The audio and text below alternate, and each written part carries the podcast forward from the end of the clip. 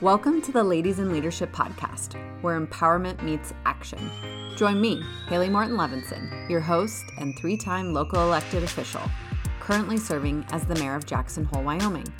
As a mom juggling family responsibilities and running a business, I'm on a mission to empower women to step into leadership roles big and small, making a lasting impact in your lives, communities, and the world.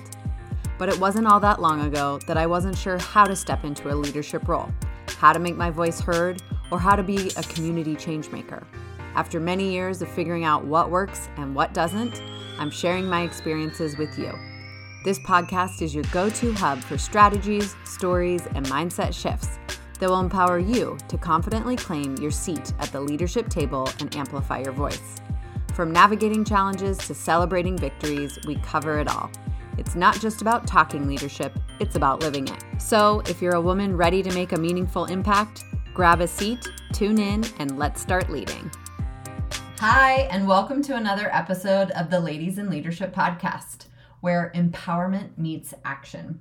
I'm your host, Hailey Morton Levinson, and I'm super excited for today's episode because we're going to talk about goals how to create them, how to set them, and how to achieve them. I know, I know, you might be overloaded with goal setting info right now. Depending on when you're listening to this, it might be New Year's resolution time or mid year or end of year. But hear me out. I always love the opportunity to think about what I want for the next week, month, year, and how to put it into action. I'm going to share with you some of the goals I've set and achieved, others I have let languish and lessons I've learned along the way. First off, if this is your first time listening to the Ladies in Leadership podcast, hi. As I said, I'm Hailey Morton Levinson and I am the host. I've spent the last 11 years serving as an elected official in Jackson Hole, Wyoming. I'm currently the mayor. I was the youngest elected town council member in Jackson's history at age 26, and then the youngest elected mayor at age 34. I have served as the only woman for half of those years, and I am on a mission to empower more women to step into leadership roles. If you want to hear a little bit more about my story and how I got into politics, head over to my first episode and hear how I got that start. So, back to today's episode goals. There are many ways to look at goals and different styles and practices.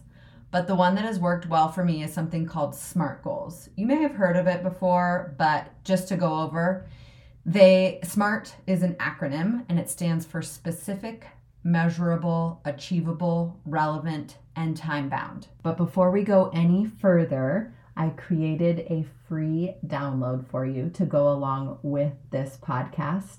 So head over to haileyMortonLevinson.com slash smart goals and you can get your hands on that free download.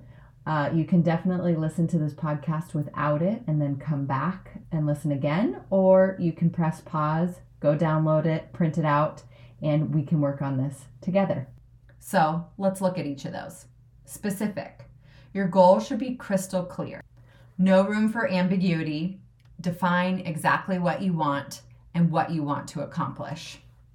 Define it with precision. Measurable.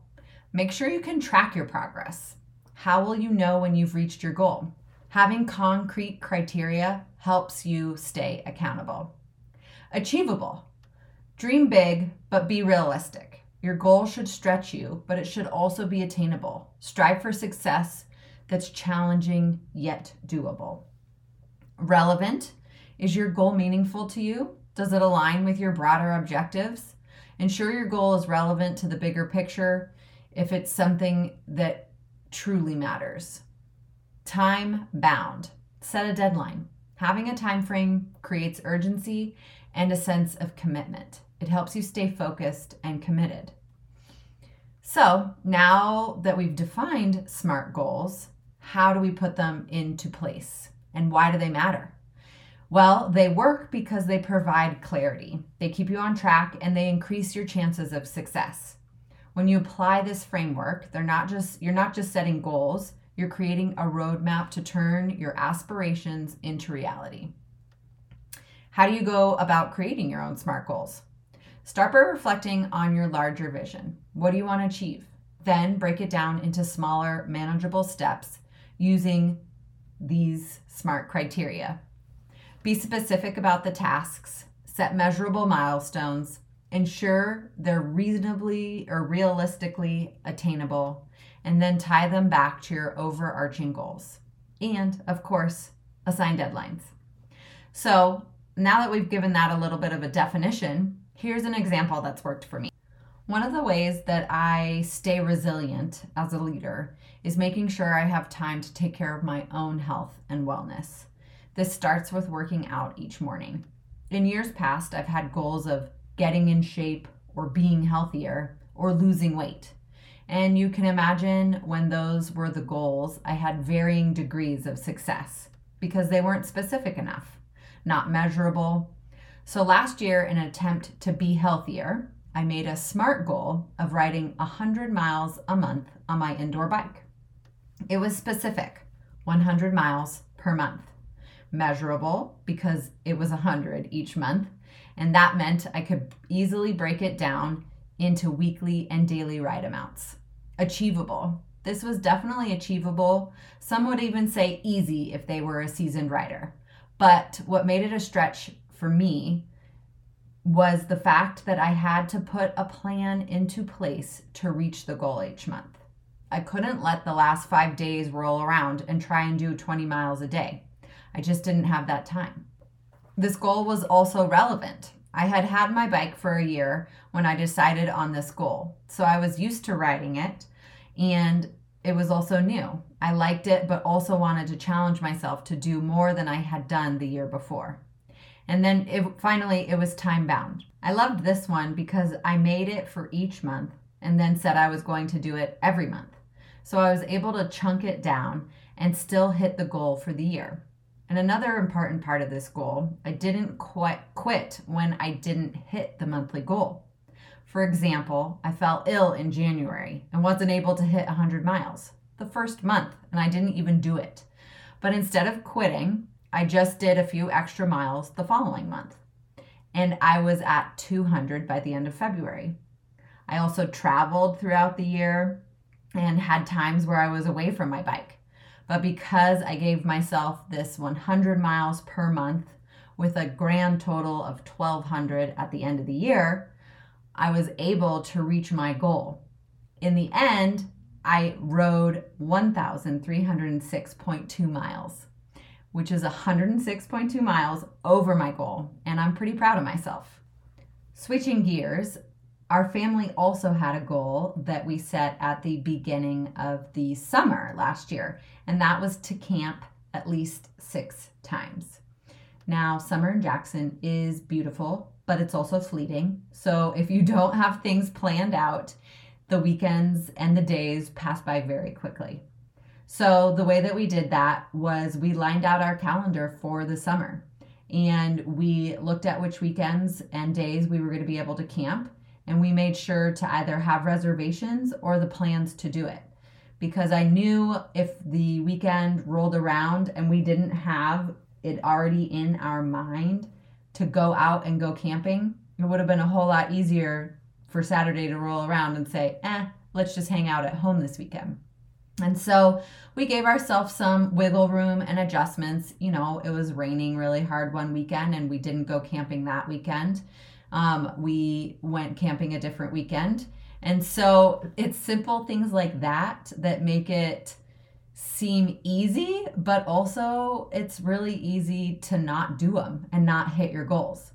And by hitting those six camping weekends, we really enjoyed a lot of good family time outdoors together and in some of our favorite spots in the West. Now, let's switch gears and talk about some goals I didn't hit because I didn't give them the smart once over. Uh, one of them was reading books for fun. I didn't pick up a book until September, and while I did finish it, it fell far short of my goal to read more books. But that's because I didn't define it to begin with. I also had a goal to craft more. If you know me, you know I love to knit, sew, weave, and generally make things. I finished a beautiful sweater in June, but I didn't pick up my knitting needles for another few months. This year, I still have the goal to craft more, and I'm currently working on what that means so that I can make it a daily practice. I wonder if I might measure it by time, like knit 10 minutes a day or 30 minutes a week to finish X number of projects. It's the same for books. Maybe I read five minutes every day before going to bed. If you're like me, you might fall asleep in those five minutes. So I might have to find another time. But I'll keep you posted on how some of these goals go. So, what about you? What goals do you have for the coming year, or for this month, or heck, even this week? Another thing I found that really helps is writing it down and tracking it. For my bike goal, I got a big dry erase calendar and I wrote down my miles after each ride. I was able to see my progress and keep track. Check out my Instagram post for my final calendar. Oh, and before I forget, I made a free download of the SMART goals for you. Head to the link in my show notes or head to HaileyMortonLevinson.com to download my SMART goals worksheet. Take a look, fill it out, and tag me on Instagram so I can see how you are putting it into practice. Let's share with each other so we can each be inspired and make a difference. As always, thank you for joining me in the Ladies in Leadership podcast. We'll see you next week for more exciting conversation and helpful tips. Hey there, can you believe we reached the end of another episode of Ladies in Leadership podcast? Nice going. Make sure to head over to the show notes at haileymortonlevinson.com slash podcast for all the links and information from this episode. And if you loved this episode as much as I did, rate and subscribe so you never miss your weekly dose of inspiration and practical advice to fuel your journey in leadership. See you next time.